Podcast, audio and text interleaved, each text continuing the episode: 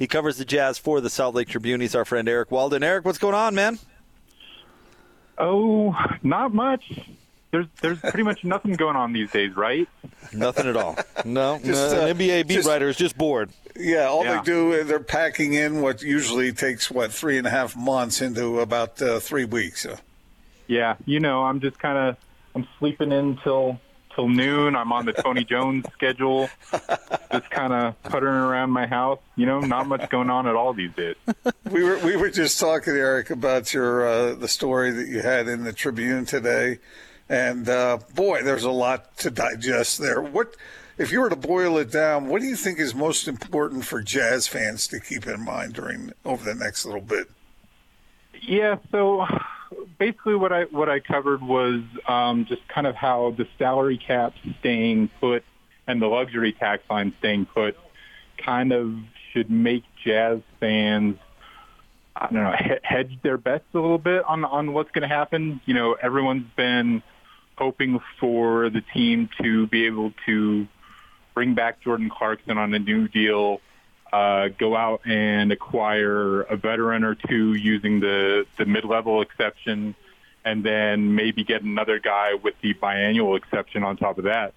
And uh, basically what it comes down to is if you look at all the money that the Jazz have committed to guys already with Mike Conley's big deal, Rudy's deal, Bojan's deal, and um, you know, in order to do all of those things, this is a team that would probably most likely have to go into the luxury tax to do it. And as we all know, that's not something uh, this organization has done on a consistent basis. You know, Dennis Lindsay has said that uh, in the past he's had permission from the Millers to do so if if he can justify it, if he can say, you know, we think we're close to a championship.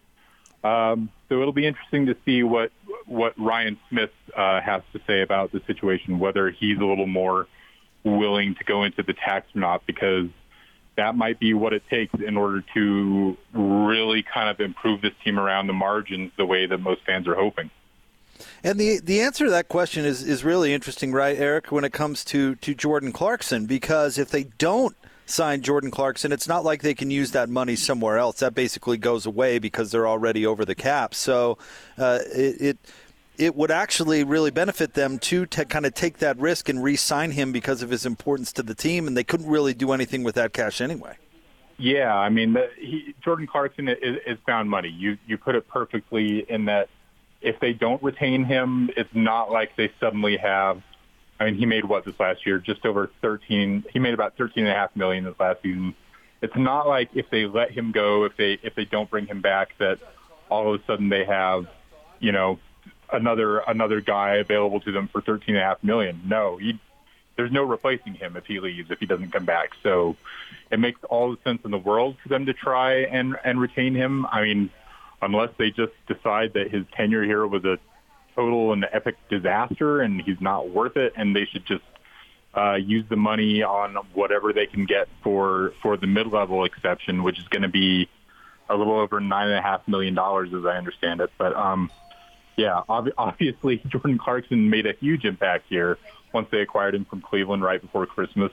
Um, that Jazz bench was was an absolute disaster scoring wise before his arrival, and you know he kind of he got them up to the 20th best scoring bench unit in the league or, or thereabouts, which doesn't sound great, but when you consider that they were absolutely dead last before his arrival, that's a pretty remarkable accomplishment. So, yeah, uh, they'll they'll try to bring Jordan Clarkson back. I guess the question will be, you know, does he want to be back?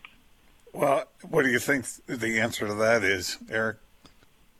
That's that's a good question. I I think there's no reason why he wouldn't necessarily want to be back. Like there's there's nothing that happened here or occurred here that would preclude him from wanting to come back.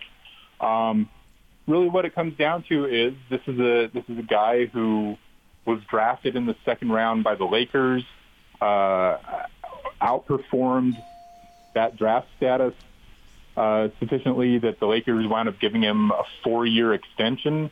A couple of years later, you know, uh, he got a four-year, sixty million dollar deal. He gets traded to Cleveland. You know, this is the first time in his career that he's been an unrestricted free agent, And so, you know, he, he basically put it out there that um, because this is the first time he's had that uh, luxury, he's, he's going to take a look. Now, the Jazz are kind of in a fortuitous situation in that, you know, with, with everything that happened this past season, with the economics of the NBA as they are, where, where revenue went down, what, 20%, I think they said, um, there's a lot of teams that, that aren't going to have a whole lot of extra money to throw at Jordan Clarkson like there might otherwise be. You know, and, and on top of that, a lot of teams who do have money who are saving it for 2021 when the free agent class is considered uh, a superior one. So, you know, it, the Jazz have the advantage of being able to offer him more money. Uh, he's played here. He, he's familiar with the guys here and the coaching staff. He enjoyed it from everything that we heard. Um, you know, he, he got to make the playoffs for the first time since that uh, bit role that he had on, on the LeBron James Cavaliers a few years ago. Um, so I think, you know, signs are encouraging, but again, it, it'll, it'll probably come down to, you know, what do the two sides feel comfortable with salary wise? You know, guys in his situation obviously would expect to get a raise. Do the Jazz want to go beyond thirteen and a half million? I mean, we're we're talking about the competition for him being maybe teams offering those those mid level exceptions that they've got. So yeah, we'll have to see how that plays out. But there are some things working in the Jazz's favor for sure. So coming back to the uh, the agreement yesterday, Eric, and I, am kind of trying to d- digest what's going on within the league, and I can't help but compare it to baseball, where the owners and the players have, have been uh, they have not gotten along, and basically ensured that there's going to be some sort of work stoppage before we see baseball again. The NBA has been much different, and it, the way I read, excuse me, yesterday's agreement is the, is really the owners are are stepping up to the plate here, where they're taking basically all the short term by not uh, moving the salary cap down. I thought the the up to 10 to 20 percent uh, in escrow. I thought that was an extraordinarily reasonable number. It just feels like the the owners are kind of taking responsibility in the short term and and have been very amenable. Am I reading that correctly? You you absolutely are. Yeah. Where where the NBA differs from MLB is that for now anyway, for these last few years, the relationship between you know the board of governors, between ownership or governors or whatever the the term is that we're using now, and the players association has not become a toxic one like we see in baseball. In baseball, you know, they can't they can't agree on what the meal is that comes between breakfast and dinner. You know, that that's where they're at. Um, in basketball, they seem to come at it from a much more pragmatic point of view where yeah, the owners are saying are are are definitely putting up more than they have to by the salary cap remaining where it is. That's the owners stepping up. You know, if we had gone from, uh, for those who don't know, the salary cap every year is is kind of derived from what we call basketball related income. There's a lot of things that go into that: ticket sales, uh, concessions in arenas, um, jersey sales, even up to naming rights for for arenas and practice facilities, things like that. The NBA lost so much money this last year that if we were just to stick with the basketball-related income formula, the salary cap should have dropped from 109 million to 90 million dollars for this coming wow. season. A 19 million dollar drop in one season. And the owners, to their credit, realized that uh, that would have been ridiculous to do that. You know, how many teams would have had to trade players or, or release players or not sign players or, you know, not spent on anyone, just gone out and signed uh, guys for the veterans minimum in order to try to get under that. It, it would have been just incredibly impractical. So yeah, um, the thing that we had seen over the last couple of weeks that was kind of the holdup in terms of getting this deal officially done was that escrow that you referenced, Jeff, Jake, where, um, you know, in order to balance that basketball-related income every year, the players uh, set aside some money from their from their checks, and then at the end of the year, um, you know, players and, and, and owners are supposed to make roughly a 50-50 split. And so that money they set aside from escrow is to kind of balance that out. If they got paid a little more during the year, that escrow goes to the owners. If they didn't get paid quite enough, yeah, that it goes back to the players. So, yeah, them being able to come up with an agreement on that was really, you know, and, and it did take a couple weeks. You know, we were looking at kind of we had the details of the 72 game season a few weeks ago. We had kind of the basic framework in place a few weeks ago, and what was holding it up was was these escrow negotiations. And so, yeah, for them to settle on this 20% mark, nothing higher than 20% over the next three seasons was, was kind of the tipping point. And yeah, that that speaks volumes about the relationship that there is between ownership and and the players association in that they are kind of willing to read the tea leaves of what's going on and come to a mutually beneficial uh, solution. Eric Jake thinks that uh, next time there's a negotiation, that the, the owners are going to come to the players and say, "Hey, remember we did you a solid there. Uh, oh yeah, something back." oh yeah, for sure. There's going to be a little bit of that. Yeah, there there'll definitely be some of that, but um, at the same time, you know that that only goes so far. We're at a point now where, you know, I was talking about how the basketball related income uh, is is effectively a 50-50 split between the two sides in this uh, current collective bargaining agreement. A few years ago, it was a 57-43 split. You know, so um, there's always a little give and take there. There's always a little bit of wiggle room based upon who has the perceived advantage in certain situations. I can't see these sides kind of, you know, obviously owners are not in this to lose money. You know, there there are some owners who are a bit more uh, thrifty than others. There are some who who are more basketball fans than others, and thus are more willing to to put money in, to pour money in to make their team more competitive. But you know, no no owner in the NBA is like, you know, I love basketball so much that I really just don't care about turning any kind of profit whatsoever. You know, the, no one is that philanthropic about their love of basketball. So they're in it to make money. It is still a business. We will probably see some of these conversations come up um, in the next CBA, which uh, fortunately does run for a few more seasons. It, it's guaranteed for, I want to say, two more seasons at least, after which there's a mutual opt-out. So, you know, we've got a few years to kind of figure this out and, and hopefully get society running again and the world running again and, and sports running again like they should. Hopefully getting to a point where we can have fans in arenas buying overpriced, you know, hot dogs and cokes and popcorn and, and, and buying Donovan Mitchell jerseys. And, and that'll help fix everything. So, we've got a little time for it to uh, work itself out. Eric, I got a question as it pertains to the, the, the luxury tax. Is there a downside to going into the luxury tax other than the the punitive money that must go forward once you're there? Uh, that that really is it. You know, it comes down to yeah. There once you get to certain levels of being over the luxury tax, the penalties become more onerous.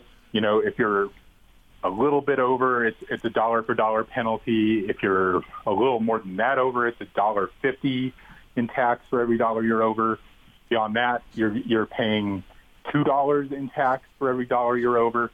So you know, there's a lot of owners who just simply say it's not financially worth it to me to spend that much money. And, you know, the NBA also wants to maintain some semblance of competitive balance, which is why they put those taxes in place. You know, they don't want Steve Ballmer uh, to be able to just go out and outspend everyone every year because he can. You know, obviously he's a guy who makes more than, um, and this is a bad example because Jazz fans aren't going to cry for the Lakers, but the Buss family does not have a business other than the Los Angeles Lakers. You know, that's where they make all their money. And certainly they're not in the poorhouse, but they don't have, you know, tens of billions of dollars to go out and negotiate if, if uh, NBA free agency were just a completely open, totally open market system. So, yeah, really it comes down to, you know, what's an owner's willingness to spend to go into the tax a little bit. And you know, it's it's not a it's not a cheap thing. You know, But we're we're no- talking about we're talking about spending 109 million dollars is, is the cap, and uh, 132 million roughly is is the tax line for you know 15 guys on a roster. Like you know, you you do the math. I'm not going to do the math because I'm bad at math. That's why I went into journalism, so I could work with words instead of numbers. But um, yeah, uh, it, it's not an insignificant amount that they're that they're putting out there. But there's no strategic limitation as far as personnel moves and that sort of thing, other than the uh, financial considerations. Yeah, you're you're right there, Gordon. Eric, last thing for me before we let you go, and not that uh, you know I share all of my proud dad moments on the air, but I thought you'd be appre- uh, would appreciate what happened to me today. All right. So, we, uh, I, I guess I should say, weeks ago, while I was uh, being forced to go to Target, I found a uh, a Guns N' Roses T-shirt that would fit my three-year-old. So, of course, I bought it more for me than than really for her. Uh, but this morning, as she was picking out her clothes, she picked out her Guns N' Roses T-shirt and says, "I want to be twinners with Dad." So I am at the warehouse in my Guns N' Roses T-shirt. That is awesome news. Um, that is, I, I am happy to hear that. That brings that puts a lot of joy in my heart. Uh, we do have a little bit of work to do. Um, my wife can tell you that I am now on day 40 in a row of wearing a different band T-shirt every day.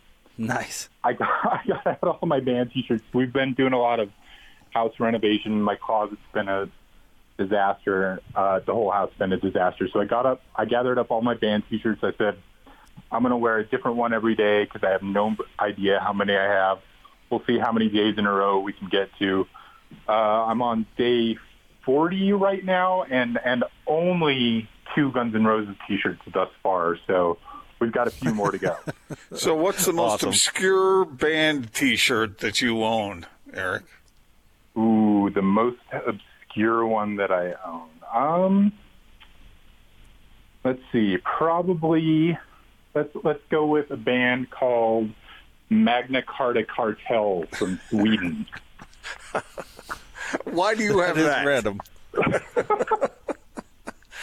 Why do I have that? Uh, they were. It's it's an it's a precursor to a metal band that's kind of decently popular right now called Ghost. Um, they were the reason. Magna Carta Cartel were the reason that I decided to finally. Uh, that my wife and I decided to get a passport. They they had been kind of defunct since around 2008, and then a couple of years ago they reformed and announced they were playing some concerts in London, and kind of almost on a whim, uh, we decided to go. We we were familiar with the band, we loved their music, and we decided we were going to go see their second show back, and it was amazing. We we went some tiny little hole in the wall pub in in some neighborhood in London, and had a blast. Pretty cool. Eric, you are the man. Thank you so much for coming on and helping us make sense of uh, all this uh, negotiating and such to get to the next NBA season. Thanks, buddy. And have fun Anytime, over guys. the next care. month. Uh, yeah, Eric's going to be Yeah. very busy, Jake. No doubt about it. Eric Walden, uh, one of the best, covers the Jazz for the Salt Lake Tribune. We love it when he has a chance to, uh, to bet- jump on the show.